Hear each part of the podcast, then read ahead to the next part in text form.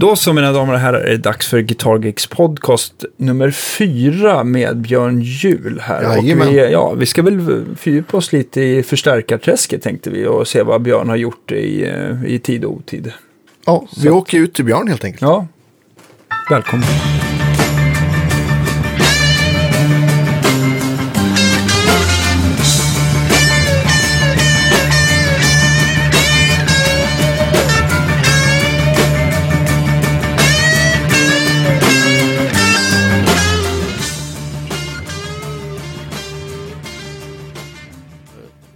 För det, det, man, det man gör, jag tycker, det, det hör till saken alltså att, att eh, om man har en, en box som, som låter bra oavsett var man ställer rattarna.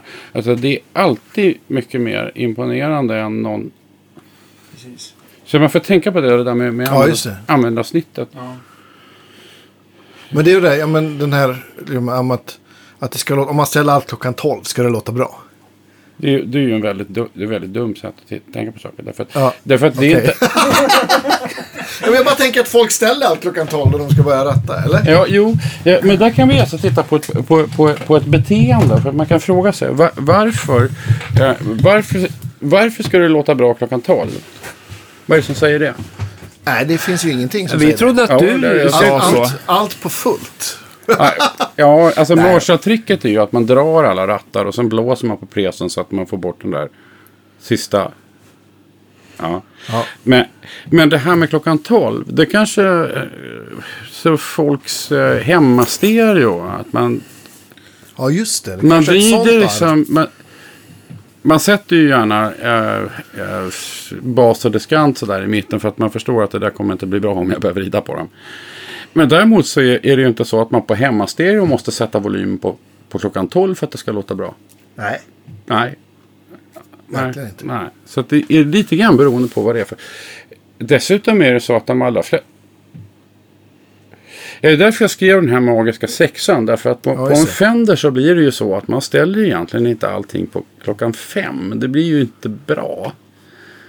Tänker du på en gammal Super eller Ja, Twin? till exempel en Ja, gammal Super. För då vill man på något sätt ställa eh, volymen på 6 och diskanten 5-6 någonstans där. Ja. Det, man hör precis där den byter namn någonstans. Och så Bra, man, bra uttryck, för jag förstår precis Ja, vad du menar. och det, och det, det, det är precis det här med, med, med baskontrollen också. För att börjar man, börjar man vrida på den så blir det så att ja, men för mycket det blir lite för mörrigt. Men man hör när man går från, från noll så här när man vrider upp så hör man. Åh, du, där kom kroppen precis. Precis just där. Och det brukar vara tre, fyra någonstans. Beroende på vilken, vilken port det är. Alltså, det. För att det är ju olika på upplö... Alltså, det här brukar ju vara en logaritmisk potentiometer och de har ju sämsta möjliga tolerans. Så det kan ju alltså diffa med eh, ja, Om vi, om vi, 40-50 procent i alla fall. men är det svårare att, att, eh, att bygga så logaritmiska potentiometrar istället för linjära då, som är motsvarighet? Man eller- skulle kunna tänka sig att det motsvarande. Egentligen borde det inte vara det därför att eh, som Alltså en logaritmisk kurva är ju egentligen en sån som är anpassad efter, efter örat. Och, det, Ja. och att man har gjort den där, att man har gjort det så beror på att örat eh, reagerar ju naturligtvis på, på ljudtryck och, på ett annat det är ju inte, inte på ett linjärt sätt utan Nej. på, på ett logaritmiskt sätt. Och, och det vill man ju ha i gitarren för att det ska kännas som att svepet blir jämnt. Jag tror att det finns en ganska rolig grej man kan tänka på. Ja. Egentligen så är det så att en logaritmisk potentiometer den fungerar som två stycken linjära potentiometrar som är staplade på varandra. För att jag ska Ja. få, få, en uppfattning om det. Att om vi, om vi tar en... en uh, vi säger att det här är... Nu är den här 50 kilon. Just den här porten. Ja, Men det- okej, det- men då, då kan vi säga så här. ja, En booster som du har satt eh, den enda ratten på klockan 12 nu då. Ja. Ja. Och då råkar jag veta så här att här så ska eh, avståndet då mellan, mellan f- ja, klockan, ja, mitt i och, och fullt utslag. Ja. Det, det kommer alltså vara eh, 45 kilo ohm och så kommer det bara 5 kilo ohm däremellan. Ja, så från 12 till, till minst, där kommer det vara... Nej, Så att här emellan har vi liksom en resistans på 5 kilo ohm mellan eh, mitten och, alltså en tiondel. Ja, Och så där fungerar egentligen eh, de här eh, logaritmiska potentiometrarna. För att den första halvan här, den upp, uppför sig som en linjär 5 kilo ohms potentiometer fast med ett stort motstånd i, liksom i, som är eh, nio gånger större förkopplat. Och sen så eh, fungerar den från klockan 12 till också på ett linjärt sätt. Det blir ju ungefär som att om du tar två linjära kurvor och sen så då, då får du liksom eh, ett, eh, en... eh, gladmun eller V eller... Ja, du får en svag lutning först och sen så ökar lutningen väldigt skarpt efter, Okej. efter det. Och det är ungefär, det är ungefär så en logaritmisk kurva ser ut. Ja, Men det, alltså det, varför jag nämner det här är därför att, eh, för att man ska förstå lite grann. Om man säger logaritmisk kurva, så vad är det? Ja, den är anpassad efter örat. Ja, men hur då? Men om, om, vi, om, vi säger att, om vi beskriver det så här, då kan man börja förstå, jaha, det är alltså som en, en tiondel först och sen så kommer en tio, eh, de, de resterande nio tiondelarna. Då kanske man får en bättre uppfattning om. Sen finns det alltså eh, kurvor som är bättre anpassade till örat som är eh, än just logaritm. Det finns, eh, så, och så finns det ju antilogaritm också. som, förstås. som är tvärtom. Och då istället. blir det då, precis som jag sa, tvärtom då, också en, en ni- nion, nio tiondelar åt ena hållet och en ti- tiondel åt andra hållet. Men när, Ja. när kan en sån vara, när kan man ha användning för en sån? Antilog. Oftast vill man ha det som volymkontroll till, eh, till gitarrer. Man vill inte nödvändigtvis alltid ha det eh, eh, som volymkontroll på allting. Det beror på hur Pratar stort vi utslag man... logaritmisk eller, eller antilog nu? Ja, vi pratar logaritmiskt. Ja, just det. Mm. Vi kan säga så här, när vi gjorde 101 så, så var det så hade vi logaritmiska mat, mastervolymer. Men det gjorde att när man, eftersom det fanns Ja, den är ju ganska mycket kraft där. Ja. Eh, och, och, och, och man kan ändå spela ganska lågt fast eh, ändå ha samma spelkänsla så att det blir bra. va? Och då visade det sig att vi var tvungna att ta fram, äh, leta upp en, en uh, potentiometer som hade en D-kurva.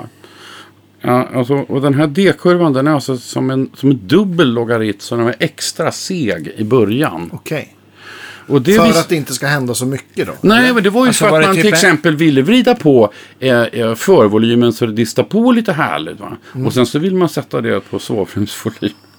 Eh, På en stark som kan lämna typ 135 watt. Okej, men den potentiometern, vad var totala värdet på den? Eh, ja, jag tror... Jag har för mig att det här var 100 kilo ohms potentiometer. Men alltså, och, då, och då när den var extra seg. Då, då blev den så här. Från, från, från noll till mitten, då blev den typ... Ja, det man hade gjort var att man hade faktiskt egentligen delat upp, upp den från eh, eh, mellan... Uh, nu ska vi se. Den, den, den första fjärdedelen var uppdelad som en, en uh, linjär potentiometer som var en tjugondel eller någonting sånt där. Och sen så staplade man på en ny kurva så att lutningen blev eh, skarpare och sen eh, yt- ytterligare skarpare. Det här var ju alltså för att få den att öppna väldigt, väldigt lite. Så att man kunde... Så man kunde tuna in det där på sovrumsnivå. Ja, därför att det visar, det visar sig att när man skulle stå på mässor till exempel där man inte får spela på någon volym alls. Det är ju helt fånigt egentligen. Men, alltså för att, men man vill ändå ha ett bra ljud. Va? För att det är ju de här, det är ju det här kulfaktorn i ett bra ljud som man säljer. Exakt. Jag menar, alltså, man, vill, man vill ju ha riktigt bra ljud. Så är det ju. Eh, Och för att kunna åstadkomma det så br- brukar det i alla fall säga när jag ställde ut med Disco 11 att eh, kan, kan vi inte ta en 101 och en liten 212 eller 112 eller något. Så, för då kan jag nämligen ställa så här övertygande ljud som faktiskt låter på riktigt med tillräckligt mycket bas och tillräckligt hög bärighet i, i mellanregister och ängladiskant och alltihopa. Fast på en volym som, som är samtalsvänlig. Men var, var den här potentiometern avgörande för att den skulle bete Det sig var så? absolut avgörande därför att, därför att annars så, så, eh, så, så skulle man vara tvungen att ligga mellan, eh, 0 och 1 så hände det lite för mycket. Ja, just det. Jaha, okej. Men det hade varit samma sound, bara att det hade varit svårinställt. Så att Ja, säga. det här Okej. var alltså egentligen bara användarsnitt för, för att man skulle kunna eh, få, den upplösning på volymen som man ville ha. Men jag tänker att 101, alltså Mad Professor 101 pratar vi om.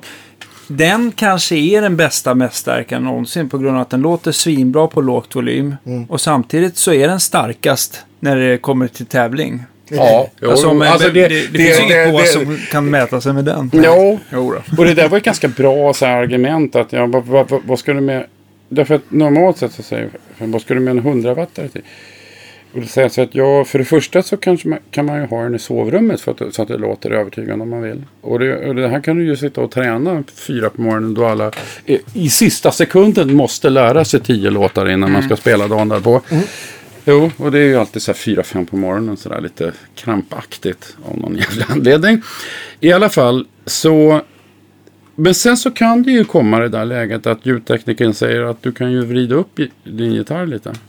Det har hänt. Ja, det, har, det händer så här eh, helgfri eh, torsdag var tionde år eller något sånt där. Eller, P8 eller vartannat år. När slutsteget till P8 har brunnit upp och du måste. Ja, jo, jo, men det, jo, men det händer. Endast jämna datum också. Ja, ja, ibland äh, jämna äh, datum också. Nej, men någon gång emellanåt så händer ju det. Och då vill man ju inte ha i det, vara i det läget att man inte kan vrida upp. Nej. Det är Men- därför man vill ha mus- Dessutom en annan grej som vi kunde visa med BGF 100. Som jag faktiskt, för att där, Som är den nya Olsson-toppen som du ja, har uttryckt. ja, precis. Ja. Det är också en, en, en 100 wattare. Och där, den har ju inte sådana potentiometrar. Så att när man behöver köra den på me- mest, då får man ju... eh, då kan man an, använda loopen. Så kan man dämpa den vägen lite. Så då får man högre upplösning på Okej, mastern. finns det potentiometrar bak på loopen så att du kan precis. ställa Så in man, om man får aktivera den så kan man, då kan man sänka nivån i loopen lite grann och då får man högre upplösning på. Aha, okej. Ja, smart. Mm, så så kan man göra. Men det som vi kunde visa med den som jag tyckte var lite roligt. Det, eh, det han jag, har jag inte egentligen kunnat visa med ettan och ettan någon gång tror jag. Men man borde ha kunnat göra. Eh, det är det här att eh, när man har de här musklerna. Då, då får man en mycket högre definition. Alltså det finns det, är- det är ju naturligtvis så med att, att man för att de ska kunna ge- den här uteffekten så är vi tvungna att dämpa en massa olika distorsioner och sånt där för att få, liksom, få ordentlig uteffekt på den. Det där märks faktiskt när man spelar på måttlig volym och till och med på ganska låg volym. Att Varför man är det har så? Det här är ju intressant.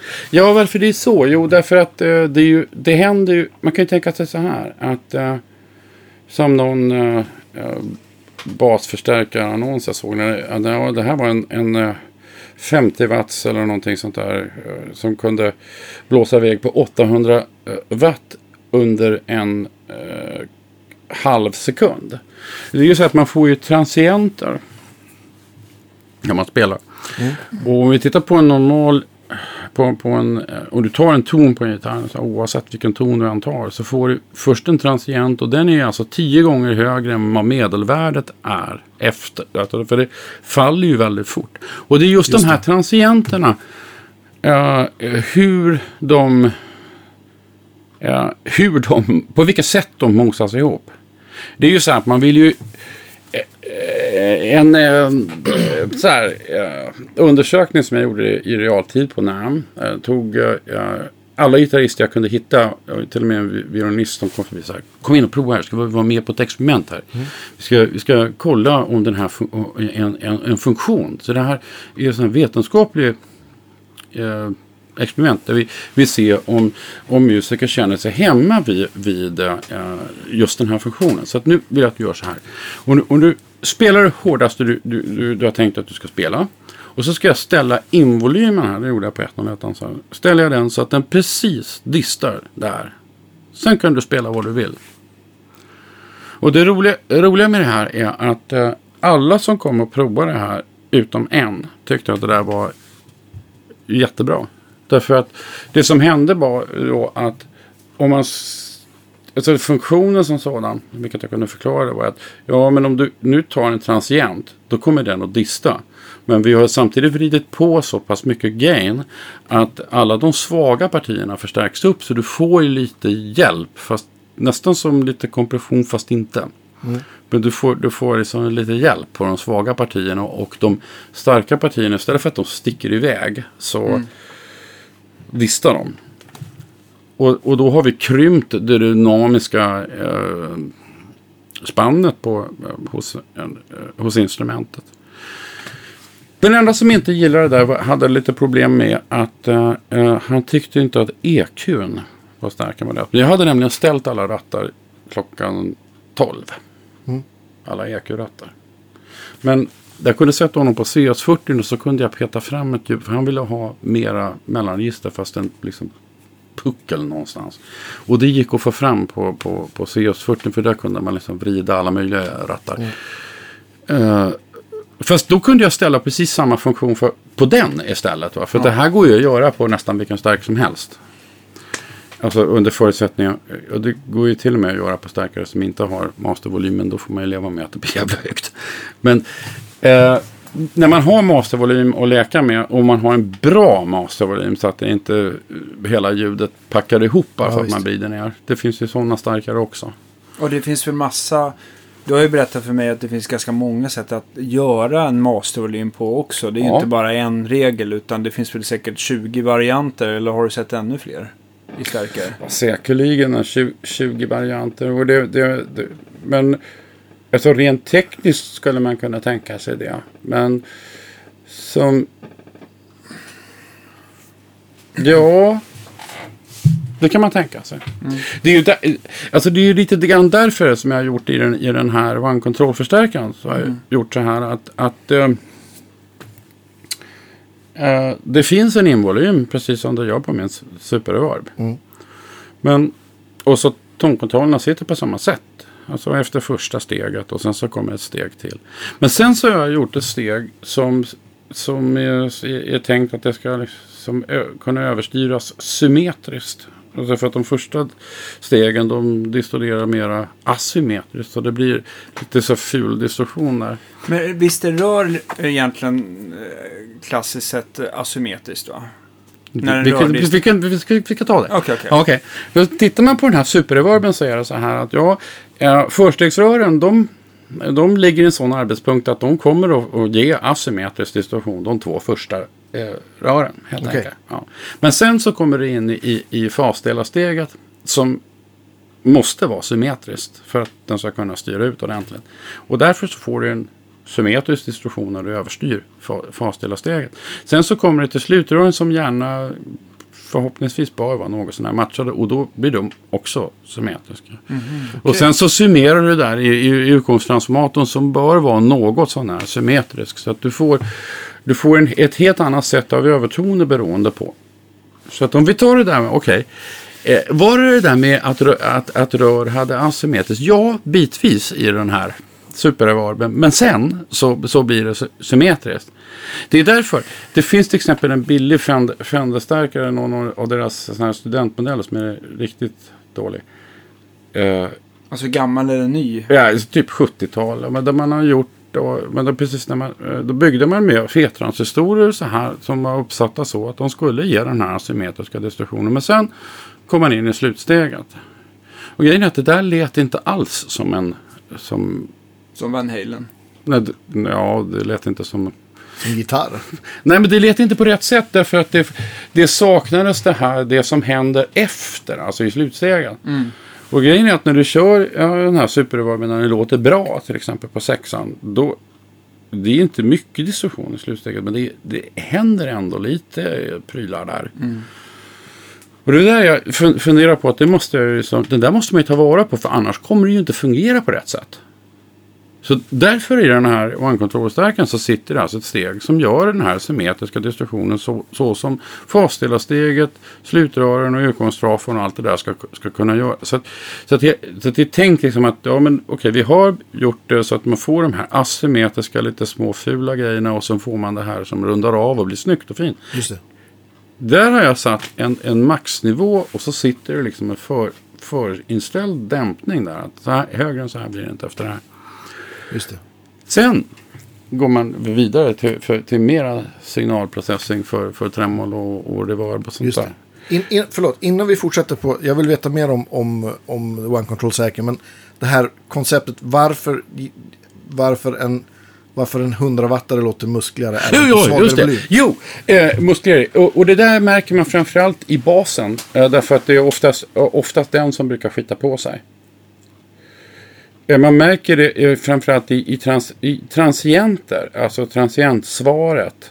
Och, det, det, och det oaktat om du har ett distat ljud som ändå har vissa transienter. Så, alltså så att du tänker att nu har vi nästan nu har vi tagit bort alla transienter för nu har vi gjort en sån här eh, som Metallicas första platta, en hel falkorv som vi trycker igenom. Ja, ja vi, vi har ju tittat här liksom. Fan, hörru, tänk om man drar alla så här så det blir rakt så här. Måste, måste inte bli mest då? Ja, jo, fast det blir liksom inte bra för alla Så det har med bandbredd att göra, kan man säga det? Eller bandbredd, eller neråt? Eh, ja. Eh, det är inte bara bra- bandbredd. Det är egentligen, en, egentligen kan man säga att vad det här handlar om det är hur det känns att spela på. Och då, och då är vi inne på någonting som är väldigt löst. Därför att det här är, är, är svårt att förklara. För att det här är, är, är helt enkelt hur, hur ljudet svarar gentemot händerna om vi säger så. Och det... Alltså om vi säger så här. Om du, om du har spelat på en sån här eh, 50 watts Marshall jämför med, jämförelse med en 100 watts Marshall. Även om du skulle spela på samma volym. Så ställa in dem på samma volym. Så är det ändå, finns det ändå någonting mer i...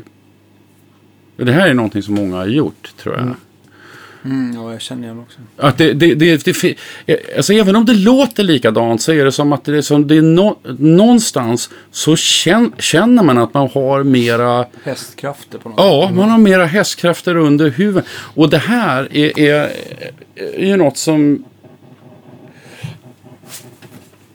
som man mer känner än, än, Hör. än hör. Ja, just det. Och det, det är ju lite grann därför det är också lite roligt att använda 101 på mässor. Därför att man fick den där liksom stora känslan fast man spelar på väldigt låg volym. Och det, fanns, det finns muskler här någonstans. Men jag tänker ju- just det här med att, att jag tycker det känns nästan som utvecklingen går åt det hållet. Att folk börjar bli bekvämare och bekvämare.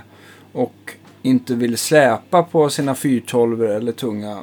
För 100 watts rörtoppar blir ju oftast ganska stora bjässar tänker jag. Och in, inte bara det, om man tänker sig rent hur mycket man får låta på scener idag. Det är jättemycket, många tillfällen som jag spelar i så skulle det vara gärna en tyst scen. Liksom. Ja. Så det är också ett, en, något som man får ta i beaktning. Liksom. Men, men fortfarande tycker jag att det ändå kan vara så att, att har man en hårdslående trummis som spelar akustiska trummor så måste man ju ha några watt för annars, det är liksom en 15 watts Blues Junior. eh, Ska man ha cleant så räcker det inte långt va? Nej. Nej, nej. Så att man behöver ju lite, lite muskler där också. Jag tänker, vad, hur känner du Björn när det gäller utvecklingen? Ska man försöka liksom verkligen slå ett slag för att folk ska bli, gå på gymmet och bli starkare och orka bära sina tunga förstärkare? Eller, eller är det här som du har utvecklat nu med One-controllen framtiden tror du? Både ja och nej. Men, men jag, jag, alltså man vill ju inte hamna i det där läget att jag, jag hade ljudet men det blev mig för tungt. Alltså, det, när, när, när, när var var en herre som berättade det där för mig. Det, det första jag tänkte då, alltså det, det där ljudet som är så tungt. Så, att- så att man inte klarar av det. Det är så, så, här, så här fantastiskt tungt ljud så att man inte klarar av det. Det vill jag också ha. Ja. Men det är ju värt det. Men, men, men man det visade sig att det var inte alls det han menade. Nej. Han menade att han hade en, en, en, en Twin Reverb med JBL och den var så tung så det gick inte att... I 40 kilo. Ja, Typ. det, det är ju därför, alltså när som, som parentes, jag såg en annons på en stark som jag, eh, jag, jag bara ville ha. Och, och i annonsen så står det så här att ja, eh, den väger 36 kilo men den har hjul. Ja, bra, jag tar den. Jag bara prompt ville ha den. Nej, men alltså ja, jo. Och det är min 100 watts kombo. Men, men, men så är det ju någonstans. Man vill ju ha. Eh, jag tror att det gäller lite grann både och där. Dels så vill man nog kanske ha de här. Någonstans så kanske man vill ha, eh, kanske borde gå på gymmet och Ja, eller man behöver inte gå på gymmet. Man kan ju... Bära sin stärkare ofta helt enkelt. Ja, vadå? Det är ju, det är ju en godkänd träning det där med, med eh, bärande av 412 i, i eh, Sippo-upplyst eh, eh, källargång och sådana där saker. Spiraltrappa. Och spiraltrappa. Ja, särskilt spiraltrappa. 412 är spiraltrappa. Men sen finns det ju andra sätt att träna på. Man har ju kast med liten soppåse och lyft av, av eh, större tvättsäck och sådana där saker. Det, det finns ju liksom ingen anledning att gå, gå, eh, gå ner och, och svettas offentligt med massa andra människor när man, kan, när man ändå har massor med saker man kan göra. Men, men till skillnad från 101 som, och även jag tycker Olsson, den nya förstärkaren jag har designat, att den låter faktiskt väldigt bra. Oavsett var man sätter mastervolymen eller volymkontrollen någonstans. Så tänker jag, om vi backar till en, en gammal Twin som, som, ja när låter den bra egentligen, en bra Twin? Det är ju liksom att den blir lite för stiff och tråkig om man inte får dra på. Och sen så låter den bra där i ett litet fönster där man tycker att den, nu låter den Mm. Ett- ett riktigt fönster. jävla bra. Det finns ett fönster där de låter bra. Ja, och och, det är s- lite... och sen så över det så blir det inget snyggt längre. Nej, det liksom, då, då bryter det ihop och så kan man oftast inte spela några ackord heller. Och utan, men, men då kan man ju, alltså man kan ju ibland då kanske bara spela en ton eller ett par, alltså bara single string och det kan ju funka. Mm. Alltså som, men, men jo men så är det ju. Det finns ett fönster där de låter, alltså det som är, det som är stökigt, alltså det är eh, med, med just om vi, om vi tänker oss, vad blir opraktiskt idag? Opraktiskt idag blir till exempel att ha en, en Twin Reverb som egentligen låter bara bra när du är sexan, sjuan eller något sånt. Det, det kan ju vara lite lätt opraktiskt, i synnerhet när den väger 40 kilo. Men det kan ju också vara så här att opraktiskt kan ju också vara att ha en liten deluxe som kanske dels inte räcker till. Mm. Och dels också kanske egentligen bara låter bra på vissa ställen där det är lite för... Spelar du i tv till exempel så är det helt fullkomligt omöjligt att bli för högt på en gång. Mm. Med en deluxe. Och det, alltså, det man kan tänka sig är att många äldre för, eh, eh, äh, rörstärkare, där man, där man alltså från, från den tiden då man alltså, ökade på eh, äh, uteffekten från äh, ja, när, när Gibson sa att vi måste ha starkare högtalare än, än, än 15 wattare för att vi just blåste ut den hela konen. Och då så svarar Jansson att det går inte, folk kommer att få hörselskador. Men de, de fick en så småningom med 20 wattare och det var ju där övervägde man om folk skulle få hörselskador om man skulle utsättas för 20 watt. Men sen kom ju Grateful Dead. Så att det, då, ja. Men eh, jag tror att man kanske, vad man vill ha. Jag tror att man ska se det så här snarare. Att i dagens läge. Eh, förr så kunde man, alltså på 80-talet rent utav så kunde man säga att det spelar ingen roll om man får väljer. Då, det, att man kan ju inte vrida bort det här coola vrängen som är just att ratta in. Alltså även om det är full låda. Det, det, sådana lägen har man kanske inte i, idag. Utan då kanske man istället, man vill ha samma ljud. Fast man vill kunna ha det på vilken volym som helst. Mm. Jag tror att det, det, det koncept som jag tittar på är framförallt att man vill, alltså frihet från volym. Är ju, Ja, visst. ja för att man vill fortfarande ha samma känsla, Ja, samma absolut. ljud. Men, men det kanske är så att, att, att om, om, om då arrangören säger att du får inte spela så här högt eller, eller vad det nu är. Då, då vill man ju då kan man ju kanske förhålla sig till det. Men man vill ju ändå ha samma coola ljud, tänker jag. Mm.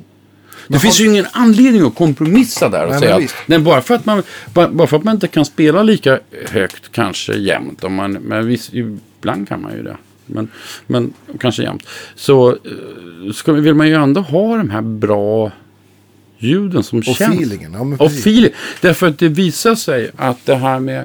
Alltså någon, man brukar säga att eh, förstår publiken det? Kommer, kommer, alltså kommer de där sista procenten verkligen betyda någonting? Och jag menar att de gör det. Därför att om man får till de där sista, eh, det, det, där, det som är känslan, att, att ljudet svarar på rätt sätt, så påverkar det musikern och musikern spelar bättre och får Absolut. bättre idéer. Och, och då märker man det som... Oh, ja. som, ja, som roligare. Ja, 100 procent. Du ska jag senare i år, alltså ska, eh, i oktober, så ska jag ner, eh, ner på eh, Kinas största utbildningsföretag för musiker och föreläsa om, om ljud, hur man väljer ljud. Och en av de intelligenta frågor de, de ställde var så här. ehm, vad är bra ljud och vad är dåliga ljud? Oj. Alltså, ja. Det är en sån här jättebred fråga. Men, men jag tänkte, tänkte på ett svar här. Att ja, men dåliga ljud det är sådana där som gör att man inte vill spela. Eh, eller som man får ont i öronen. Eller eh, som man får hörselskador av. Eller som gör att publiken går. Det är typiskt dåliga ljud. Bra ljud det är sådana här ljud som gör att man kommer på fler saker att spela. Att folk tycker att det låter bra. Och eh, etc. Så att det är klart att det, man, man ska... Där tycker jag att det är väldigt viktigt att man definierar det på det viset och förstår eh, betydelsen av att ha bra ljud. Därför att också så här. Om, om jag har att välja mellan att gå och titta på en, en eh, sån här monstermusiker som jag vet har jättedåligt ljud varenda gång han kommer till Sverige. Så, så går inte jag att titta på, dem, på, men alltså vet jag att det här bandet kanske inte är monstermusiker men de kan vara asbra. Men, men de har ruskigt bra ljud. Då kan jag tänka mig att gå och titta på dem. Ja, visst. Om man, om man tänker den här eh, BF 100 som du och, och John har gjort. Ja. Den har ju liksom, den har ju precis som Danne sa det här tänket med att man kan spela, spela svagt och ändå få samma ljud. Har de, liknar de varandra i konstruktion? Eller? Det finns inga jämförelser mellan 101 och, och, och eh, B- BF100 därför att det, det är väldigt enkelt. När, när jag lämnade med, med en professor så, så, så alltså jag gjorde så att okej men jag tycker att vi gör så här att eh, ni får helt enkelt köpa rättigheterna till alla produkter sen. Så får ni fortsätta tillverka dem för det tycker jag är bra. Eh, Jag kommer naturligtvis att, att säga att de produkter som jag tycker är bra kommer jag ju prata bra om och säga att det här tycker jag är en jättebra produkt, den kan du ha. Men, men eh, alltså det är ju inte, jag, jag kan inte göra, jag gör ju inte en ny 101 för det. Utan Det här nej, är en helt annan konstruktion. Nej, men det vet mm. jag också som har spelat på båda. Liksom. Och, och 101 för övrigt, den tillverkningen finns väl inte längre? Nej, den är nedlagd. Jag vet inte hur många starkare det blir. För det är väl precis som CS40 så blir de, blev väl inte så ja, himla många. Jag undrar om det inte finns kanske lite drygt 100. Jag kommer inte ihåg. 101 eller? Ja, lite drygt 100. Och strax un under, jag tror det är 80 CS40 eller någonting mm. sånt där. Men CS40 den lades väl ner några år tidigare men den sprang väl iväg. Sista gången jag såg något listpris då var det väl nästan vad då var väl typ 5500 euro eller ja, någonting sånt 59 995. Ja, men man kunde ju få den med eh, eh, gjord av en 100 år gammal eh, ladegårdsdörr eller någonting sånt ja, där. Eller, ja, men...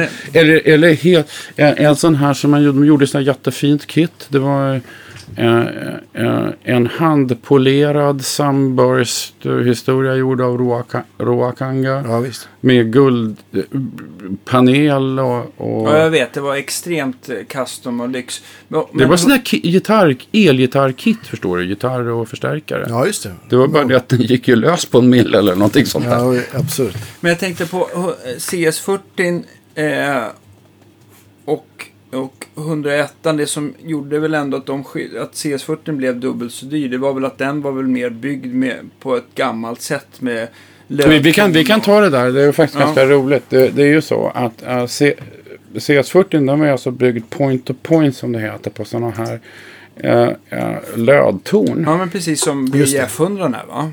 Mm. Fast här var ju alltså varenda sladd dragen. Ja, just det. Jaha, okej. ja. Det är de inte i, i, i, i BF 100. Nej, det är för att det finns banor under. Men det är ändå, det är ändå väl, det, det, det är, jag, jag tycker ändå att det är så fiffigt gjort av John. Det var just därför jag tyckte att jag ville jobba med honom. För att han är väldigt bra på att bygga grejer och, jag, och få det både så snyggt och få det fungera och få det likadant varenda gång. Så att det, det, det finns mycket som är bra med, med Olsson där. Men eh, i alla fall, CS40 är byggd sådär som man byggde förstärkare i slutet på sex- 60-talet och början på 70-talet. Man börjar tänka lite över. high watt sådär, men det kanske är fel. Ja, de är ju byggda lite grann på samma sätt. Alltså med, också på lödtorn och det är sladdar precis överallt. Va? Eh, nu är det väl så att Hi- Highwaten är väl de, de av de här äldre stärkarna som har kanske bäst uh, rykt i förhållande till hur de ser ut visuellt. När, tittar man i en CS40 så, så har ju, är det ju faktiskt snäppet värre. Alltså för att det, det finns ett... Jag sa det att jag har byggt en CS40 en gång. Mm. Jo, men de eh, fick reda på eh, sen att nej, men vi har tagit bilder här. Eh, för att jag hade nämligen inte böjt alla. Eh, det fanns den här jord... Eh, Blanktråd. Ko- Ja, blanktråd. Som Ja. ska, de hade inte jag gjort så här exakt rakt. I Nej. rätt Fick, du- vinkel. du fick det bakläxa. Fick fet bakläxa. Men Mitt svar på det där var att ja, eh, men det här är ändå den, den CS40 som låter bäst i, i, i hela världen. För att det har jag lagt ner tid på, men det är klart att okej, jag missar lite. Var det, den som, var det den som Ben Harper köpte? Eller? Ben Harper köpte den för att, han skulle han, för att Mark Ford skulle spela på den. Aha, okej. Så var det. Han hade nämligen en egen och sen, ville, sen skulle han göra en skiva med Mark, eh, Mark Ford. Och då ville han att alla gitarrer som skulle spelas på den där sk- skulle ha, skulle ha den här stärken. Och då, måste, då, då, då så köpte han en sån där till, till, som Mark Ford skulle spela på, på den plattan. Och det var den som jag byggde. Just det. För att, det, jag var tvungen alltså för att annars eh, det fanns helt enkelt inte tid att, att få fram en stark i tid för den här. Eh, Så det, det var därför jag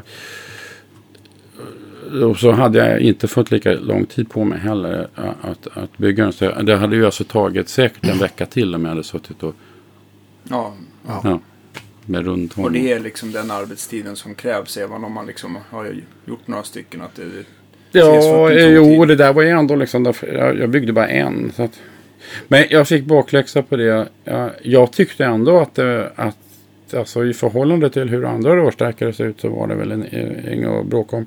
Men jag, jag kan ju hålla med om att, att eh, alltså, det, det, det arbete som Jocke la ner på de, på de här CS40, alltså, det, det, jag har aldrig sett en rörstärkare som har sett Så varit snyggt så.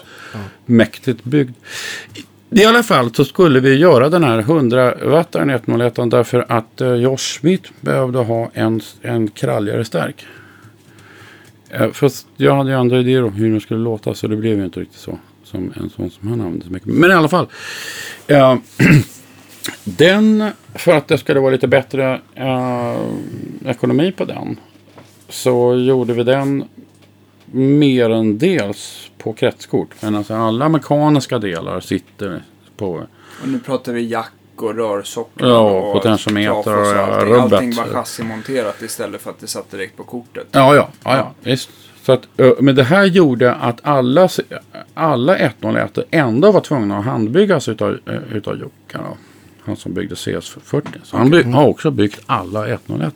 Jaha, men de kom aldrig över, för de la väl över tillverkningen sen till någon fabrik i England va? Ja, men det är över tillverkning till fabrik i England och det de byggde där, det var ju alltså de här O- OS 21.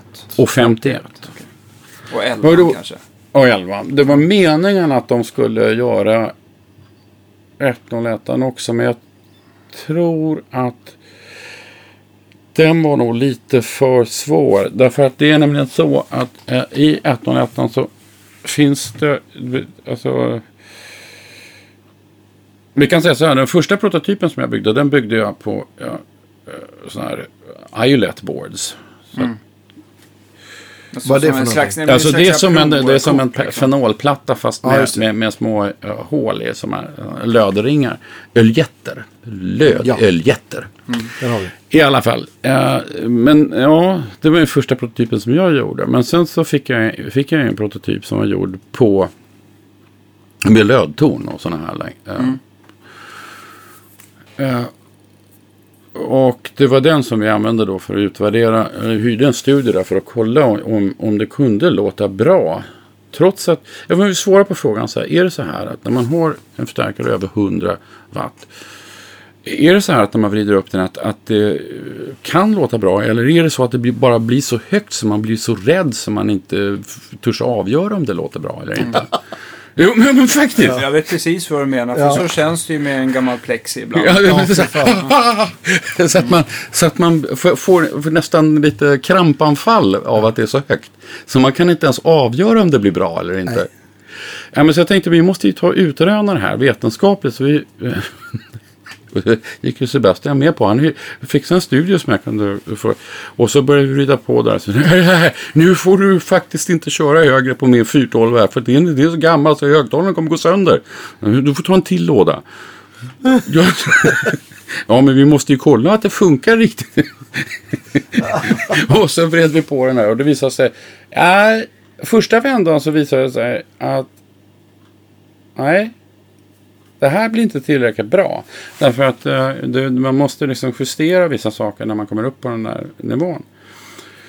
Så det blev, eh, så, så, blev det två, tre turer eller någonting sånt där, när jag fintrimmade och plockade bort vissa frekvenser och anpassade lite så att det skulle liksom bli sådär jävla knäckande bra när, det, när man hade den på full låda. Och eh, eh, jag kommer nog förmodligen aldrig eh, förglömma det här. Alltså jag satt på en stol eh, och, hade, eh, och spelade och hade de här 412 en halv meter framför mig. Och så hade jag vridit på alla rattar på fullt. Och så spelade jag på det där och så funderade jag på så här. Ja, är det här tillräckligt högt? Och så så tänkte jag att jag skulle fråga Sebastian, för han satt i en soffa och läste en tidning. Men, och jag, Han var likblek. Nej, jag Du, alltså, när jag, alltså, när, jag- när jag skulle fr- fråga honom det, jag kunde alltså inte... Jag kunde nästan inte ens höra frågan i huvudet, så högt var det. Och då tänkte jag, ja men okej, det, det, det kanske är tillräckligt högt. Fast då hade jag alltså vant mig vid att, att det här är ju ball, det är ju kul. alltså det var ju, det, jag tror jag drog ut den över en konstlassen och mätte upp den till ungefär 135 watt just den stärkan. Det är kralligt. Det, ja, Men en sån stärkare, om man tittar på liksom korta transienter, kan den leverera den över 135 watt då? Eller är det just i topparna? ja, ja det här var ju alltså eh, Medel... Ja, alltså en sorts medelvärde. Men den Ja. kunde, det är vid ga- Det är relativt det som hög kallas för. RMS då? Ja, RMS är ju... Alltså det är ju egentligen att man, man, man tar ut medelvärdet. Va? Ja, just det. Tänker man sig. Eh, Men och, och det är naturligtvis alltid lägre än, än vad toppvärdet är. Ja, men, Men- vad kunde toppvärdet i en 101 hamna på? Det har inte mätt upp, men alltså toppvärdet var ju klart högre i så fall. Alltså, under, eh, alltså om vi tittar på tran, eh, transienter. Mm. Å andra sidan kan jag säga att när jag faktiskt spelar på den sådär högt så Mm. fanns det inte utrymme i öronen för att ta emot högre transienter. För att det har alltså kommit till den nivån där. Det, det här är lite roligt med hur örat fungerar. För att det, det är ju så att när man kommer upp på de här nivåerna. För det första så, så, så sätter ju öras kompressor igång. Och den, den, den gör det vid, i, i mellanregistret först. För där är man ju mest känslig. Så det betyder att man kan vrida på ännu mer effekt för bas och diskant. Det går så bra. Det är den här berömda fånkurvan eller någonting. Att man Ja, ja, jo. Eh, För att örat har inte liksom börjat komprimera basen och diskanten än. Alltså då vrider man på basen, man vrider på ännu mera. Och så åker basen och diskanten upp till, till samma nivå som, som, som mellanregistret. Och rätt vad det är så är det så sabla högt så att det, liksom, nu har örat komprimerat rubbet här. Alltså det, det, finns inte, det går inte att ta mer. Det, det blir liksom inte mer. Man, man kan ändå, men det finns en annan mekanism i, i det där. är Att man faktiskt känner ljudtrycket och absorberar det med, med, med porerna på något sätt. Just själva ljud, ljudet. Så att man suger i sig hela ljudet så här med ah. Det är ju det som, som händer liksom när man, när man, när, när man så spelar sådär lagom högt. Att man liksom kan, kan känna hur, hur det blåser i knävecken lite. Mm. Jo. Och den där känner extra kraften kommer någonstans där. I, vid, vid, Det är lite så här som vi har pratat med folk som kör in er. Att de vill liksom ha lite byxfladder från stärkan i alla fall. Ja, ja det, det känns ju inte rätt utan, utan byxfladder. Det är ju bara så. Det är ju det bästa. Det är ju det bästa som finns. Så är det ju. Absolut bästa som finns. Ja, jo, så att, men, men en annan grej som man kan säga är, som är väldigt viktig just när det gäller utvolym. Eh, och, och det är ju faktiskt det här. Eh, det visar sig att man kan, man kan ju spela högt utan att man utan att man upprör folk. Men sen kan man spela, spela lika högt och uppröra folk riktigt mycket. Och det där är ju faktiskt en frekvensfråga. För att det är ju, är ju så att ofta så får man... Alltså om man har för mycket energi just vid tinnitusfrekvenserna. Så då krävs det inte särskilt många watt innan folk säger vrid ner. Vad är det för frekvenser då? Ja, det är kring två och Precis vad jag åtta. skulle säga. Mm. Så att Mellan just 2 och 8 Nej, alltså specifikt 2 och 8. Så här. Aha, okej. ja. Alltså de två. ja, typ där. Va? Så inte fyra då. Som, Nej, fyra är inte alls lika störande. Tyvärr. men alltså, två, två K är ju en ganska... Det är ju en väldigt elak. Det är, det är ju fruktansvärt elakt. Ja. Men den, ju- just där, just där vid, vid eh, typ 8. Alltså där kan man ju tänka sig att, att alltså så här, riktigt ihållande barnskrik så som att jag har klämt foten. Det ligger någonstans där 7-8. Och, och alltså man mår ju inte bra av det utan man vill ju på något sätt göra någonting åt det. Så att det, finns, det finns ju någon... Sluta. Ja, det, finns ju, det, det finns någon sorts association där i hjärnan som gör att man...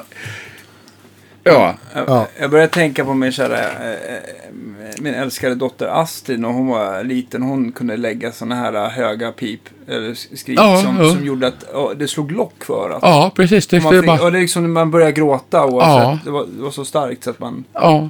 Jag kan fortfarande inte komma på oavsett vilken...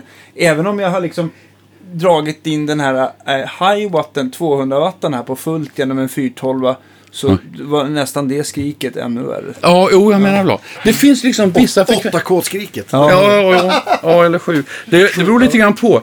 Ja, men just åtta, åtta är ju jävla jobbigt. Men två är nästan värst. Alltså, för att där hör man så bra. Ja. Var det där Mesa, ville, Mesa Bugge ville lägga sin, sin näve i sina stärkare för Ja, att många, in? många starkare har det. Att, att de lägger näven precis där. Och alltså, ofta sådana här tvinnar och, och, och Fe- Fender och sånt där har gärna just precis vid 2 kHz. Och nu kommer det här riktigt roliga. att Nu tar du din SM57 så här, för att det är ju en bra mikrofon. Och så sätter du den framför. Den har en liten puckel vid 2. Precis. För att det sitter så bra när man ska eh, eh, micka upp sång. Precis, skulle För att man komma till- behöver precis det där stödet. Ja. Just exakt just där. Gitarr och sång krigar ju alltid om... Ja, om eh, eh, just det. Och det, och det, det, det är därför. Om du har lite för mycket vid 2 kHz. Det är då. Alltså spelar man med, eh, med, med någon som. Särskilt sångerskor som är av någon anledning ofta. In, ofta kanske inte. Jag har ju satt öronen för så mycket så att de är, har sparat dem. Kan ju vara lite känsliga för, för, för just vid 2. Gitarr, ja, alltså hög gitarr vid 2 kHz. Ja, och det visar sig alltså att här är ju faktiskt roligt. Jag har sett eh, alltså det, som eh, vi kan säga musiker som man inte behöver nämna namn. Men vi kan säga att han hade ändå en, en, en, en Fender. Och, och, och när han vred på den. Alltså det behövde inte vara, det var inte ens i närheten av full låda. Men det var ofta så här vrid ner sa körtjejerna då. Och han hade skaffat plexiplåtar fr- framför. Det, det hjälpte inte i alla fall. Men sen så körde han med CS40 och då visade det sig att han kunde spela dubbelt så högt utan att någon klagade. Det Alltså- märkte jag faktiskt också när jag hade CS40. Att Men den, hur den, går låter det så, till? den, den låter så bekvämt. Så att, så att folk klagar inte. Nej. Alltså klagar långt senare. Ja, de klagar långt senare ja. Man kan spela lätt dubbelt.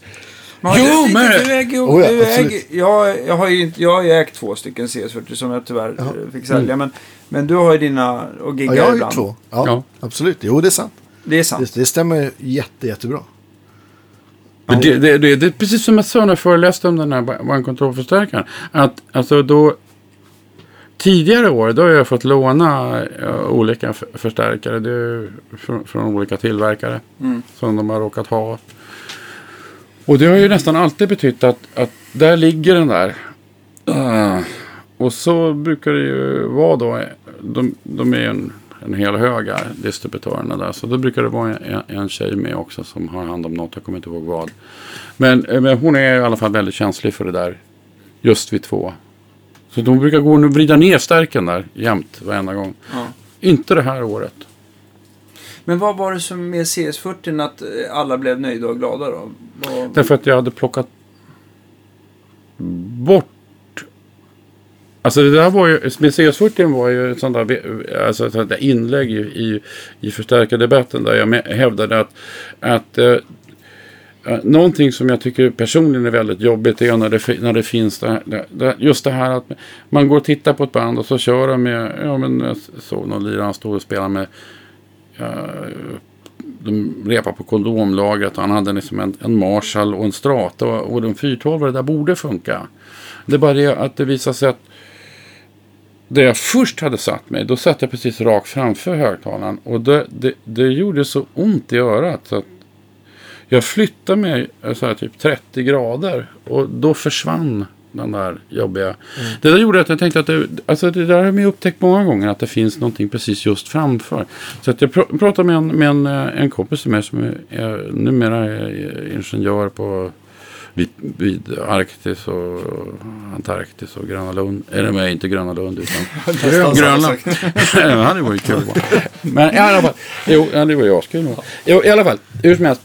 Så eh, diskuterade de. Alltså han, ja men du vet det kan ju vara så här. Ja, ja, inte för att det finns någon, någon eh, vetenskaplig modell för det. Men man skulle kunna tänka sig i alla fall att man har det här att eh, när vissa frekvenser har så låg energi att när de kommer ut från högtalaren att de stannar precis framför, ut, framför högtalarkonen och ligger just där. Som, Ja, ja. och, och därmed så skapar man liksom en, en, en akustisk distorsion. Så att, jag tyckte att det där var så intressant. Det där måste jag ta och kolla om det verkligen fungerar. Jag tyckte att jag nästan kunde identifiera det där molnet. Att det, att det fanns där. Inte att det gick att se men att man ändå kunde med, med, med öra och mikrofon alltså, så här, detektera att här händer det något. Och det är en väldigt intressant teori därför att han tänkte sig då att ja men om, om vi har så här kommer det igenom fre, fre, frekvenser genom högtalaren då, och de ska reproduceras men de får för låg energi för att, för att förflytta sig i luften så de stannar framför högtalarkonen. Så att när snabbare frekvenser försök, kommer så ska de ta sig igenom det här molnet och bli då distorderade i luften. Det här är ju helt men man kan näst, jag tänkte att vi måste kunna bevisa att det här fungerar, att, att det är så baklänges. För att vi kommer ju inte kunna gå och fota det här förbaskade molnet, eller hur? Nej. Nej, så jag tänkte så här att om vi gör så här med CS40 då, att jag plockar bort all, börjar med slutsteget, plockar bort all, eh, sju distorsionsmekanismer som normalt sett sitter i ett slutsteg. Alltså man kan räkna liksom de, de, de, de olika eh, delarna. Att det kommer att, att finnas eh, distorsioner i, i, ja, på sju olika ställen helt enkelt. i Och det är både rör och transformator. Och det, det har att göra med bo, både hur, hur, hur matningsspänningen ser ut och, det, eh, och lite sånt där. Mm. Alltså det är totalt sju stycken olika distorsionsmekanismer bara i slutsteget. Sen har vi ju då eh, ett, eh, flera andra eh, distorsionsmekanismer som finns i försteget också. Så att de, vad jag gjorde var att jag gick alltså in baklänges i, i, i förstärkaren, så här en tänkt förstärkare och tittade på vad var de här begränsningarna borde vara. Så kan vi säga att jaha, men vi måste ha en... Eh, vi kan ju börja med att sätta arbetspunkterna på ett visst sätt och vi kan ta och plocka bort de här distorsionerna som finns i mat. Alltså det var till exempel en grej som jag var ute efter att jag ville inte att det skulle finnas någon distorsion i, i nätdelen. Därför så tittade jag på att, eh, man- att jag hade en klart överdimensionerad transformator. Eh, Som, så att jag kunde utnyttja en lite udda mekanism. Nämligen att när man tar ut eh, lite ström, alltså i början av, av, av, av trafon.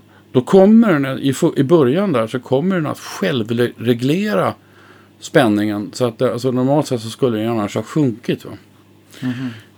Det är det, är det man, eh, det man Hur räknar man med. Alla sablar gitarrförstärkare Ja. är gjorda så att man, eh, alla förstärkare är gjorda sådana att när man, när, när man väl börjar ta ut effekt då sjunker liksom matningsspänningen. Men jag tänkte så här, men vi ska försöka utnyttja den här lilla, eh, lilla effekten som, som ett, det, den finns bara ett litet, litet spann i början och begynnelsen. Men tänk om vi inte drar så mycket ström egentligen. Och att vi överdimensionerar den så att vi kan ändå utnyttja en större del av den här där, där, där alltså nättransformatorn själv reglerar spänningen och håller den uppe. Då kan vi få bort den här distorsionen av att, att matningsspänningen åker ner och därmed så förflyttas alla arbetspunkter och så blir det liksom en, en distorsion där. Så att, eh, det var sådana där saker som jag tittade på hur man, hur man skulle kunna få bort. Och sen så tittade jag också på att man vill ju inte heller att, att eh, de här eh, att kondensatorer och sånt där blir för varma. Så därför så måste vi då göra så att vi använder ett, ett eh, aluminiumchassi och monterar transformatorerna ovanpå. Så att transformatorerna, även om de när man eh, eh, vrider ur full låda, så ska de inte kunna värma upp chassit. Ja, just det. Alltså på den, som en, den här superreverben som jag har, den har alltså en trafo som går igenom ett bomplåtchassi. Och då blir det så att när man börjar ta ur ström ur den här så den börjar bli varm, då börjar den värma upp chassit. Ja, just det. Och sen så värmer chassit upp trafon. Just det. Och sen håller det på så där och det blir liksom en... en, en En, en Vox så också. De, Ja, det ja därför- alltså, det, alltså jag har sett voxar där, där, där vaxet i trans, eh, transformatorerna har smält eh, ut så att det har bildat som en, eh, som en, som en stearin sjö ovanpå chassit. Och då kan man ju börja fundera på hur kommer isolationen vara i den här trafon efter det här. Då har jag en fråga. För i och med att jag, ja, men jag äger ju två CS40. Dels Dannes gamla och så sen eh, min lila. Och, och man kan ju faktiskt koppla rakt in på slutsteget. Och, som Det är man, det hemliga ljudet. Precis, det hemliga ljudet. Jo, för det var det jag ville komma till. Att Och man, då är det bara typ press and Menar du att du, ska, du, du har tänkt att ta det här? Du förstår det att det här hemliga ljudet, det är alltså försökt, man har försökt spela in det här på video två gånger. Och, och ö, båda gångerna har, har, har, har videon blivit förstörd. ja. När man har försökt spela in det här hemliga ljudet. Ja, det- det är så hemligt att det... det, jo, men det, Men, det, men det, det, det är mäktigt. det är sjukt mäktigt. Jo, det jag ville komma till är att det man kanske skulle tänka på om man då hör så här, ja men du har plockat bort sju, sju nivåer av distribution eller vad du nu sa. Ja, i, ja. Att det skulle vara tråkigt, men det är ju snarare tvärtom. Slutsteget låter ju helt fantastiskt, även om man kopplar in på liksom i loopen och spelar bara slutsteget. Du vad- är det du egentligen har tagit bort? Är det skräp som man inte vill Det är all, ha, allsköns skräp. Därför då tänkte jag så här. Nu ska vi gå tillbaka till det. Då tänkte jag så här. Okej, om vi plockar bort alla de här distorsionerna som kommer att göra eh, eh, vissa fre- frekvenser eh, eh, svagare. Då, då skulle man alltså kunna plocka bort allt skräp som, som skulle kunna lägga sig framför högt. Och därmed så tänkte jag att om jag plockar bort alla de där. Ja, därför att tanken var ju att, alltså, att det kunde vara så att vissa frekvenser kunde, alltså viss, vissa övertoner och sånt där skulle kunna få för lite energi och lägga sig som ett mål framför. Jag tänkte om vi plockar bort de där distorsionsmekanismerna, då borde man, alltså alla som går då, och försöka få, då, då skulle man alltså kunna plocka bort det här molnet, eller rättare sagt till att det inte uppstår. Och det, det kunde man visa sen med, med eh, alltså jag, vi, jag har ju så lite konstig hörsel för att jag, jag har ju en hörseltröskel som är 3D-belägret. Så jag står ju upp med ungefär dubbelt så höga ljud som alla andra. Alltså det, för er som inte vet så är skillnaden mellan 50 och 100 watt är 3 dB. Ja. Ja. Så att jag har liksom inga större problem med att se, eh, sit, Jag kunde ju alltså vrida på en sån där CS40 och sätta örat framför, för, för, mitt framför konen och se att det inte fanns några otäcka eh, ljud. Och det, alltså, jag nöjde mig inte förrän jag hade fått det att bli sådär. Vi har tagit bort allt som är otäckt som inte låter bra. Och då, då alltså att, eh, sen tittar jag också på så här att visst, man vill ha diskant, men man vill inte bara blåsa på diskanten för, för kråkorna heller, utan man vill ha den vitala diskanten till exempel. Så därför så, eh, du kan ju alltså, du kan ju absolut vrida på, fram tillräckligt mycket diskant om du vill, men där tittar jag igen på att man vill, det finns en vital diskant som man vill, som är elgitarrdiskant. Mm. Sen behöver man inte ha med allt annat skräp som in... För att oftast det där kommer jag så stä- Där talar vi om grejer som har... Jag vill säga en vanlig pryl igen med en... Som den där superreverben. Sätter du på Brighton, vilket du gör vid sexan för det blir bra. Men då får du också en eh, motorväg för diskanten. Alltså diskant upp till bortom det hörbara området. Till så mycket det bara går. Så mycket som eh, kretsen orkar, mäktar med. Mm. Och det kan ju vara bortom det hörbara. Alltså som endast hundar kan höra och ännu högre. Va? Men jag tänkte att det där, det där kan man ju titta på. att Man behöver ju inte blåsa på på det viset. Så det finns ju alltså också på den här eh, påkopplad Bright om du vill. Men den är också stoppad vid att med diskanten så här ska vi inte ha. För att här blir det inte. Här tar liksom den användbara delen av diskanten slut. Så vi tar bara med det fönstret som blir bra. Så det där är ju, alltså det som var roligt med den var att jag kunde ju visa att många av de här teorierna som jag hade om det här faktiskt fungerade i, i, i verkligheten. Och att, att man kunde se att, ja men titta här, nu kan, vi, nu kan man ju spela mycket högre än vad man kunde annars. Va? Det, det här var ju grejer som jag hade liksom som en teori att det så borde det funka. Men det, det fanns ju inte någon, någon så här, det fanns ju inget vetenskapligt experiment som kunde visa att det var så. Så jag tänkte, man får, då får man ju sätta, sätta igång de där experimenten själv. Så att med varje ny förstärkare som jag har gjort så har jag ti- tittat på någon sorts nytt experiment. Alltså jag tar med mig de här grejerna som jag har lärt mig från att okay, nu ska vi, ska vi titta på ny, nya mekanismer här som är roliga eh, och kanske slå hål på. För att jag menar att det finns en massa, massa grejer i, som man tuggar i sig som, som, framförallt, som musiker men framförallt som gitarrist. Att man tuggar i sig att det, det ska vara på ett visst sätt. Man ska ha speciella grejer och det ska se ut på, på ett visst sätt och allt vad det är. Sånt där. Man tuggar i sig en massa saker. Och så tycker man att det där är en sanning. Men jag tänker att nej men um, Egentligen är det inte så man ska se det utan jag tänker att så här, man kanske ska börja i en annan ände. Det är ju så att man kanske börjar, börjar spela gitarr därför att man har hört ett ljud som man tycker som man blir kallad av. Sådär.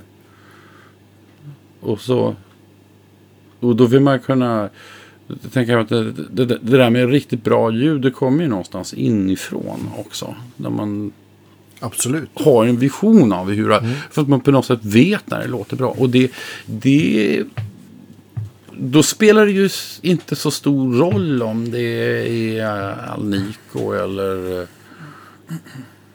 Nej, precis. Germanium eller vad det nu är. Det är ju inte där det, det, det hänger. Utan det hänger ju snarare på när låter det bra. Det, är, ju- och det, det, det där ser jag kan vara eh, bitvis ett problem. Därför att man... Eh, Ja, alltså det kan ju finnas en tendens att man kan liksom låsa sig vid att det måste vara på ett visst sätt. Använda vissa sor- sorters komponenter och sånt där för att det ska låta bra. Men jag menar att, att det, så är det ju inte. Utan ljudet börjar i en annan ände. Det, bör, det börjar i, i, i, i medvetandet. och det är också en grej till som är så viktig. En grej till. Som faktiskt har med den här senaste One att göra. Och det är där att jag tänkte att här kan vi alltså börja med att visa att eh, om man har ett ljud, vi ska säga att vi har det här eh, 60-talsljudet. Så, så tänker jag så här att ja, men då, vi kan ju alltså reproducera det här i alla sina minsta beståndsdelar. Och det kan man ju kanske göra genom att då eh, eh, spela in en, en superreverben här till exempel. Och så, och så gör man ett spektrogram på den och så tittar man på varenda sabla överton. Och så reproducerar man det så exakt. Jag tänkte, nej det där är... Varför då? Därför att när, när man hör det här ljudet, när det kommer in i, i, i örat, så att man uppfattar det här välmåendet av att det där var riktigt bra gitarrljud, det vill jag också ha. När man, när man upp, får, får den känslan, eh, då, är, då kan vi ju alltså inte höra den relativa skillnaden mellan 843 och 723 Hz. Alltså, vi ser ju, vi, hjärnan har ju inte någon förmåga att, att göra något spektrogram på den här över hela sabla bandbredden. Utan vad vi hör det är alltså en, en man ska säga, abstraktion av där man har plockat ut de, de viktigaste beståndsdelarna. Det är ju de som finns i hjärnan. De viktigaste beståndsdelarna. Och därför tänker jag så här. Varför ta omvägen och, och, och, och reproducera varenda sabla eh, eh, eh överton och dess fasläge. Om, eh, om det finns den här vägen att man tänker sig att nej, men vi kan ju eh, vi kan ju alltså koncentrera oss på hur ljudet faktiskt tolkas av den mänskliga hjärnan. Mm. Och då hävdar jag att ja, men då kan vi ju börja titta på det på ett helt annat sätt. För då kan vi titta på vissa, på, alltså dra ner det till funktioner. Alltså som, så att vi, och, och definiera dem baklänges. Så att man vill att det ska, ska det vara autentiskt så vill man att det ska skita sig lite i basen till exempel. Eller man vill att det, det, ska ha en, det ska ge en viss känsla i alltså övertonsbilden ska, som påverkar på ett visst sätt.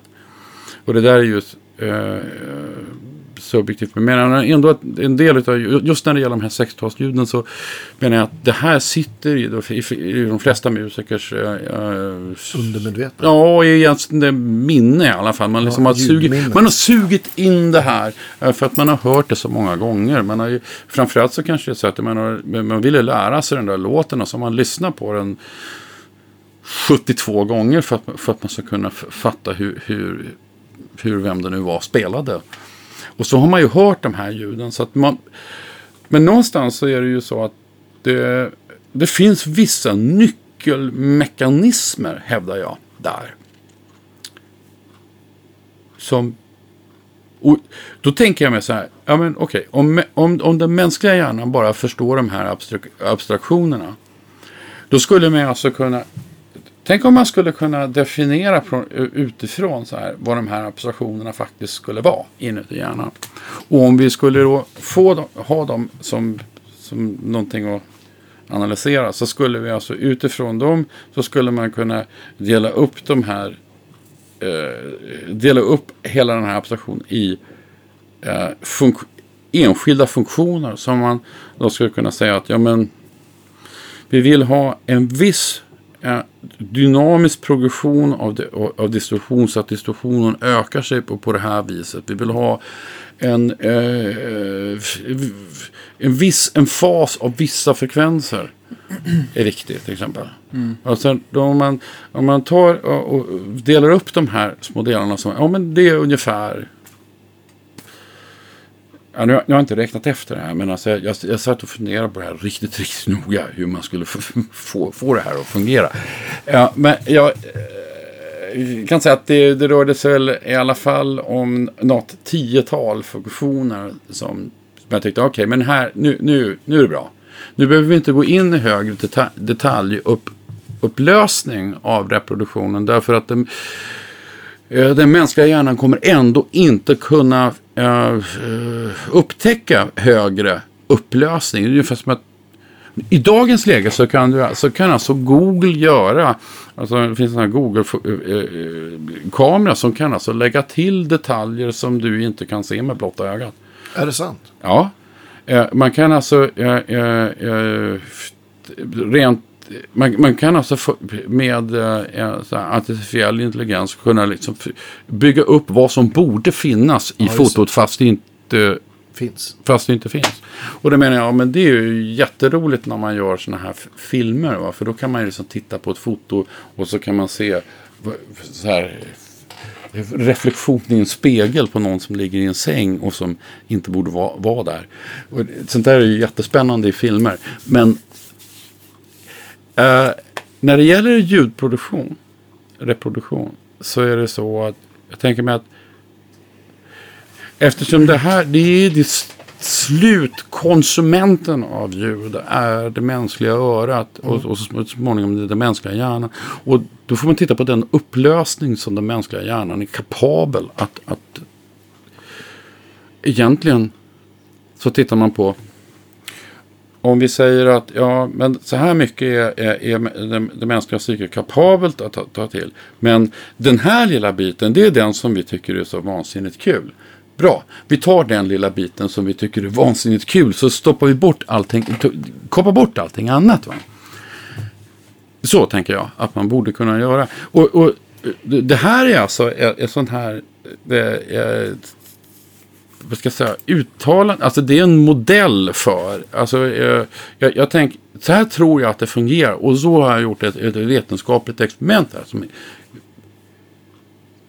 men jag är så lyckligt lottad så jag får ju göra sådana här vetenskapliga experiment och säga att ja, det, det blir säkert en produkt som går att sälja. jo, men, men jag kan ju då ändå göra sådana här vansinniga grejer. Så kan jag säga så här, jo men du vet, det här, nu har vi gjort alltså ett inlägg i, i, i, i, i eh, mm, Eh, hur, hur den mänskliga hjärnan fungerar och tar emot ljud och vad som är bra ljud eller vad som är... Egentligen tittar vi på vilka delar är de signifikanta delarna i ett ljud. Men, men om man tittar på den här One Control-förstärkaren som egentligen är, du har väl ändå haft eh, Superreverben här bakom som största influenskälla till den lite grann va? Ja, alltså det hör ju till saken att alltså när, när man, om man gör en, en sån här, man, man frågar eh, 100 gitarrister vilken Fender ska du ha? Ja. Så säger man ja, det ska vara en superreverb från 64, 65, 66 någonstans där. Mm. Eh, eh, brukar eh, de allra flesta säga. Är det den? Det, då- Men då säger man okej, det är den du ska ha, men den är för högljudd och den är för tung och det är allt möjligt. Men det är i alla fall den du ska ha, för det är den som låter bäst. Tycker du att det är den Fendern som låter bäst från, alltså om man tittar blackface Jag tror du vet varför jag behövde ha en. Alltså det, det är ju karma varför jag ens har en. Det, det är ju inte så att jag har gått och köpt den för att jag måste ha en. Eh, Men, jag, jag, men kunde, jag, jag det- kunde ju inte säga nej, därför att det var ju liksom karma för att... Ja. Jag, jag berättade den tror jag.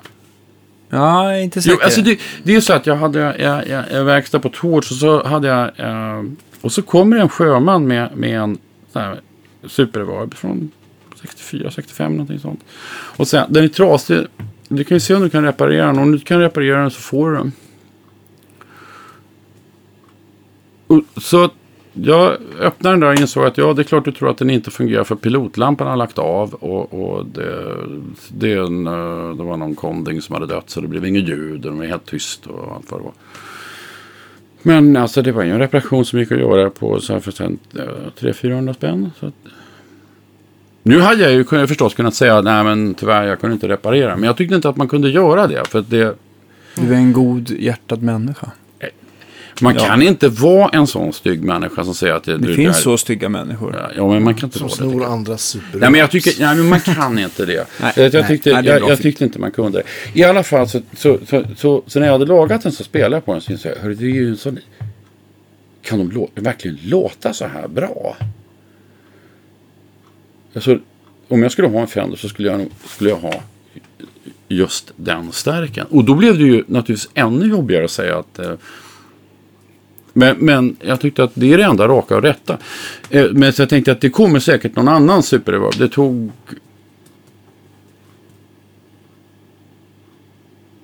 19 år eller något sånt där. Innan, innan fick... innan det liksom, Innan nej men, men dök upp. 18 i alla fall då.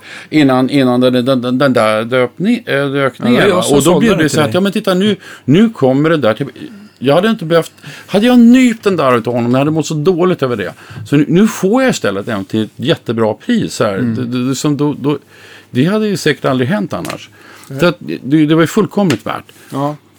Men, men om man tittar på så här klassiska... Men jag, tyck, jag tyckte att, när, när jag fick prova den där, att ja, du vet, det, det är så där de ska låta. Ja. Alltså det var min, min, min för, alltså jag hade, jag skulle, det, det är ju en sån där Fender jag skulle ha köpt om jag överhuvudtaget skulle ha köpt en Fender.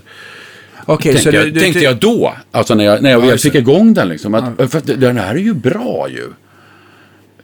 Eh, och, alltså i förhållande till en Twin så var det ju en helt annan Du Så en du annan tycker, du tycker inte Twinnen hänger med någonstans jämfört med Nej, Super? jag, jag har spelat på så många dåliga twin, twin reverb. Jag, jag, alltså jag har spelat på alla möjliga twin reverbs. Men det, jag, tyvärr är det nog så att jag har spelat för, på för många dåliga.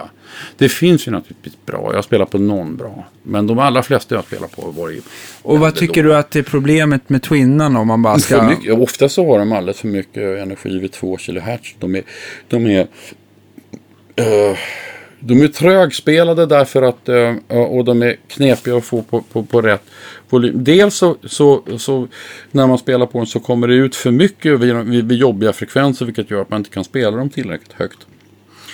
Ja, dels så, så sitter som, eh, volymkontrollen lite grann fel därför att man på, på ett sätt så man vill ju inte ha det här, den här enorma dynamiken. Det skulle vara bättre om man hade kunnat, om man hade flyttat volymkontrollen ett steg in i stärken. Hade det känts bättre.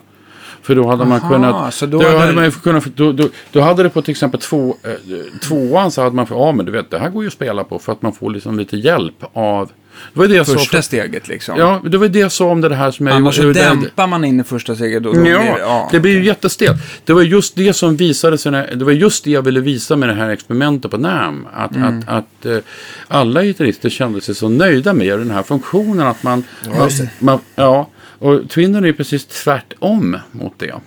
Och det är ju därför som jag, jag, jag hade med mig den här eh, Fender DeVillen. För att, ja men det är ju liksom världens vanligaste stark. Och, och, och det, det, just den där har plågat så här, typ en 30-40 gitarrister som har känt när de har eh, sett den på scen att det här är inte min dag. Just den exet. För att den är inte så här jätterolig. Men jag hade med mig den och vi, visa grejer med för att eh, ehm, jag ville ändå att de här bandkontrollpedalerna skulle kunna fungera på de här. Därför att de är så vanliga. Och så den där DeVillen, den är egentligen orörd. Du har inte varit inne och pillat den? ett- den, är, den är direkt från, den har gått på uthyrning. Jag har köpt den från eh, eh, Deluxe från uthyrningen. Ja, just det. Just det, just det. Ja, jo, men jag, för att jag ringde nämligen och frågade, har du den där förstärkaren som, som, som eh, du vet när, när, när, man, när, när en gitarrist ser den där på scen så är det fan inte min dag. Har du den? Ja, jag har den modellen. Okej. Eh, fast jag har en som 212 och 112. Okej, vilken är värst? Uh, ja, 212 är, är Ja, för annars heter de Deluxe va? Hot Ja. Deluxe som är det är en mindre- 12 ja, och det där är. DeVillen va? Ja, det här är och den är DeVillen, 60 watt så att den är ytterligare ja, den är lite liksom stiffare. ännu stelare. Så, ja, men, det, ja, men okej, men jag, jag, jag tar den. Fast Ja. jag visste ju då inte riktigt vad det var för förstärkare han menade. Men jag tänkte att jag...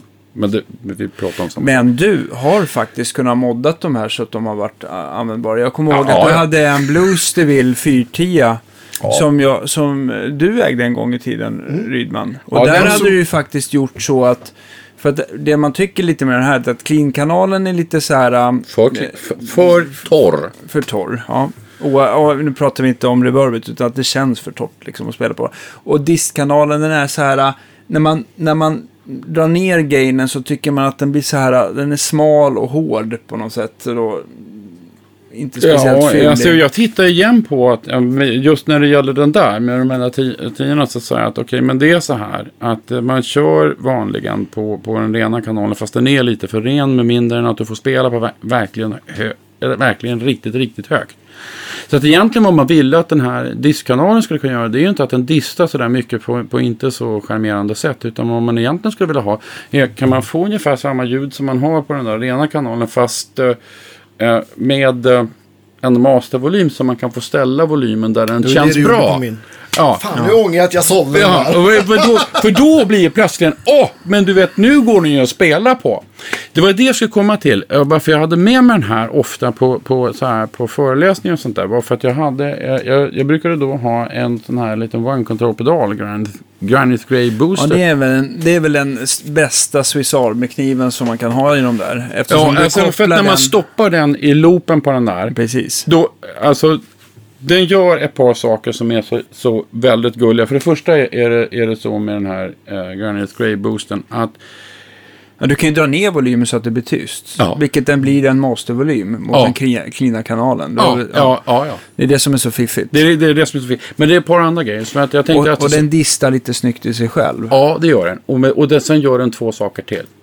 Jag har nämligen äh, tänkt mig så här att det finns en annan booster som är ungefär lika stor. Men den har en omkopplare invändigt mellan äh, full range eller, eller buzzcut eller någonting sånt där. Mm. Och grejen är att Alltså den är nästan bra, det är bara det att man vill sätta den där switchen mitt emellan. Så jag tänkte att det, vad man egentligen vill göra är att man vill ta bort den där basen som inte är, är gitarr. Och bas som inte är gitarr, det är någonting den där devillen har i överflöd. Är det det man känner i Twinnar också? Ja, Eller? det är det.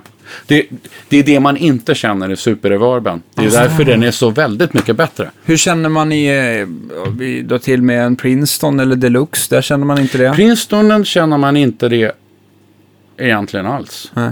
Ja, Och det kanske i, är- i, är- ibland det är- inte det i det deluxe, men deluxe är lite luriga för en del låter bra och en del låter inte alls bra. Men jag tycker att Princeton är väl egentligen är min det. favorit. Det eh, förstår jag, det är många som gillar det. Alltså i, i den där skolan. Och Jag tycker väl vissa Vibroluxer kan lätt, låta rätt uh, skojsigt också. Ja, kan de göra. Men, Men, ja, i varje fall. det vill. Jo, i, i alla fall, det vill den. Eh, och då är det så här att... Jo, för det första så nyper den här Grannis Grey Boosten av lite av den här lågbasen, den som inte hör till gitarren. Och den, den finns det ju alldeles för mycket av i den här, Twinner- i den här DeVillen. Dessutom har jag satt ett tak på den, så att den... den eh, och, och den här hifi-diskanten, det har DeVillen också väldigt mycket av.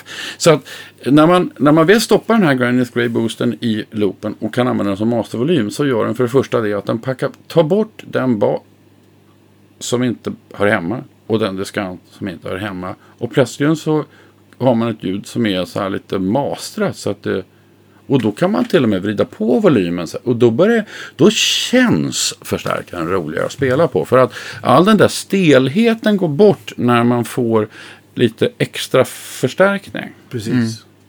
Det är det som är lite roligt med den här gröna boosten som jag visade för, först. Att den har ju alltså... Eh, nu kommer den ju förstås att dista när man vrider på den på full låda med, med volymkontroll. Men eh, poängen med den är att den på något sätt ändå kan... För, och den förstärker upp mycket. Och det, det, det, det har jag visat med, med, med det här experimentet på Närm. Att man gillar det. Att man får de här svaga partierna uppförstärkta. Och transienterna distorderade. Man är inte fullt lika förtjust i att lägga på en kompressor på det där. För då händer det märkliga saker med transienterna. Absolut. Och det, är- alltså det är klart, det, ska du spela eh, Assault and So Swing så är det fint. Men, men sen någonstans med kompressor. Men sen så tar det någonstans slut. För att man tycker att det blir... Det, alltså det, särskilt i vissa eh, grejer där man behöver ha snabba transienter. Då är det okej om de distar. Men alltså där man ju säger att vissa musikstilar, eh, till exempel rockabilly eller liknande sådär. Där kan man ha liksom så här att här sätter transienten takten. Och blir den liksom avnypt och komprimerad då känns det fel. Då går liksom hela rytmen bort på något sätt. Så att, alltså det, men så där är det ju till, till, till rätt många musik. Det är därför man tycker Ja, men det, Jonas Göransson sa det någon gång. Som, ja, men som spelar mycket Waka Waka. Vi har haft Göran. Refreshments, ja. Ja, precis. Vi har haft Jonas Göransson som gäst. Då. Men Han, han sa ja, men jag vill ha så lite som möjligt mellan gitarren och stärken. För jag tycker att jag, liksom, jag får mest, mest liksom studs och bärighet i, liksom, i kompen om jag inte liksom... om Ska vi jag visa honom det hemliga ljudet ska man helt störd på det. Ja, men det försök, spela in ett litet videoklipp. Ja, men med hemliga ljudet? Ja. ja det kan jag göra. Jag, jag, jag, jag visade den här för, för vad heter han, Andy Pfeiffer en gång på, på eh, eh, Stockholm Guitar and Drum Show.